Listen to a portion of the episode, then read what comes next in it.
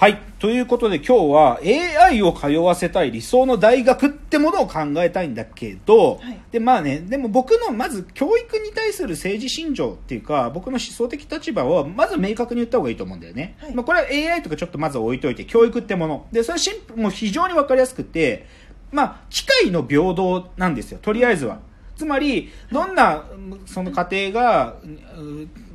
おお金持ちだろうが、お金お家にあんまりお金がないとか関係なく皆さんができる限り機会を平等に与えられなきゃいけないので、はい。だからつまり僕は教育っていうのは限りなくただ無料、うん。フリーフリー。っ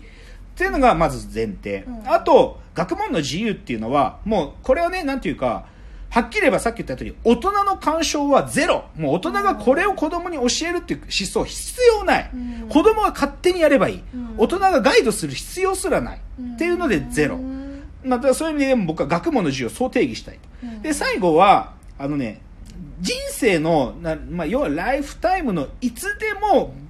学問っていうのは自由にできなきゃいけないのでだからその時期ってものが自由なんだ。勉強したくなった時だったらいつでもいいから、子供でも大人でもいいんで、じじいになったっていいんだよ、老人になったっていい。基本的には僕はその、なんていうか、こういう思想信条を持っているっていうのが僕の教育に対する態度なの。えー。だからもう要はただで誰でもいつでも学べてうん。でしかも他の奴らがこれを勉強しなさいなんていうこと何のもう制約を受ける必要はないうんっていうのが僕の態度。だからね僕こういう思想を持ってるから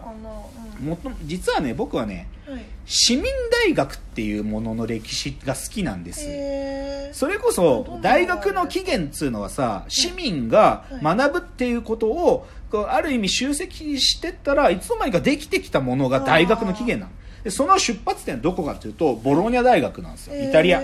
あそうなんだ。うん、11, 11世紀とか12世紀ぐらいにね、はい。なんかこう法学を学んでる学生たちが自主的な団体だったのね、うん。でそれが、まあ、いつしか大学として運営されるようになったんでだからボローニへャー。ボローニャって結構歴史ある大学で、うん。あの行くとね楽しいらしいんだよね。あそうなんですねだにこう市民っていうか市民大学っていうか町自体が大学的雰囲気があってそうそう。でその、まあ、ボローニャ大学が、まあ、言っちゃえば大学の起源なんだけどはい。その、まあ、その次ぐらいというか、そこからまあ、3世紀ぐらい経って、ライデン大学っていうのがオランダにあるのよ。へーで、これはまあ、オランダで、まあ、オランダ最古の大学なんだけど、うんこれはね、オランダ独立戦争の時に、はいまあ、そのスペインとの戦いで、ライデン市民がすごく頑張ったと。うんうんで、それで、その功績を称えて、その時の王様がね、あの、偉いと。だからお前たちが望む、その、勉強できる場を設立することを認めるっつって、へーライデン大学っていうのが作られたわけ。えーそうなんだからすっごい歴史があってうんまあもともと人文科学でだからまあそういうね中世の大学だからさそういうのがあったりとか、うん。でもだから進学法学医学理学いろいろあって、うん。あのすごく立派な大学。でライデンって町自体がさいろんな施設がたくさんあって天文台があったり植物園があったりこまあ、現なんかなそう博物館とかいろいろあるんだよだから町自体が大学みたいになってるわけよ。うん。だから僕ねライライデン大学もいつか行きたい。ライデンに行ってみたいのよ。ですね。あとね、まあし、で、現代になると、やっぱり僕が一番リスペクトしてるのはコレージュ・ド・フランスね。あ知らないな。コレージュ・ド・フランスっていうのは、まあ、要はね、フランスの国立のね、特別高等教育機関。へで、これね、なまあ、フ要はフランスにおける市民大学なんだけど、でもここにいる先生たちは、本当に、あれ、す、まあ、自然科学、哲学、歴史史とか、そういういろんな学問分野の本当に top of top を教授として任命するわけー。あそうなんですねで、だけどその top of top が任命された教授たちの授業、講義自体は一般に公開されてるから、普通に僕らも受けに行けるわけよ。だから市民大学になってて、だからし試験とか学位とかあんまないわけ。とにかく講座があって、その講座を誰でも聞きに行けるよっていう感じうん。で、だけどすげえのがさ、だからそこの教授に任命されるってことは超名誉なんだよ。ですねで、報酬も超高額なの。すねっげえ高いフィーで、今まで教授だった人誰か例えば言うと、ロラン・バルトとかね。もう記号だよね。だから、ベルグソンとか、えーメルロ・ポンティ、ミッシェル・フーコーとか。レヴィ・ストロースだし、まあ、医学っていうか、生理学で言えばジャック・モノーみたいな。あの偶然と必然って、まあ、ノーベル物理学、あノーベル生理、あの、ノーベル学受賞者の研究者とか。こういう人たちが、そう、こういう人たちが普通に大学の講義聞けるんだよ。そうかそう、だからこういうのがフランスにはあるわけ。で、こういう伝統があるの。だから僕はヨーロッパの大学で市民大学の趣を持ってる大学は基本的にはリスペクトしていて、海外旅行行った時に、まあ、そういう市民大学っぽい大学があったら必ず行くようにしてるの。あそうなんです、好きだから。うん。でまあなんていうかあちょっとだけなんか僕の横島の気持ちを言えば、うん。だから僕は大学の教授職とかには全く興味がないが、うん。コレージュ・ド・フランスが僕にオファーを出すんだったら僕はコレージュ・ド・フランスだったら教授職受けるよ。やってほしい。っていうのがでも僕はでもそそういうでもまあなんていうか経緯には興味なくてでもやっぱり市民大学だからなのね、だからその市民大学っていうのは何歳になったって勉強できるし開かれてるわけよ、うん。で別に授業料が発生するわけでもないし。っていうのが、まあ、言っちゃえば歴史的な意味でも僕の思想に近いものは市民大学だったわけ、うん。ででね。でじゃあ現代はでも、はい。まあ、市民大学じゃなくてもそれがねある意味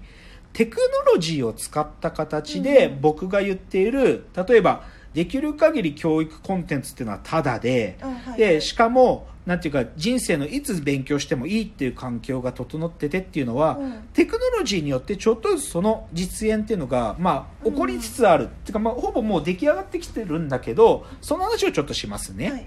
でね2010年にはい。梅田もちおさんの本で、はい。この「ウェブで学ぶ」っていう本があるのよ。これ2010年の梅田もちおさんっていうのはウェブ進化論とか書いてる、まうん。あ、シリコンバレーに住んでる、まあ、こういうぶ新書書くの上手い人だけど、この僕はね2010年の梅田もちおのウェブで学ぶが結構好きだったんだよ、うん。でここには何が取り上げられてるかっていうと、はいまあ、その当時のオンラインで勉強するっていう環境についての、うん。まあ、極めてこういいレポートなんだけど、例えばね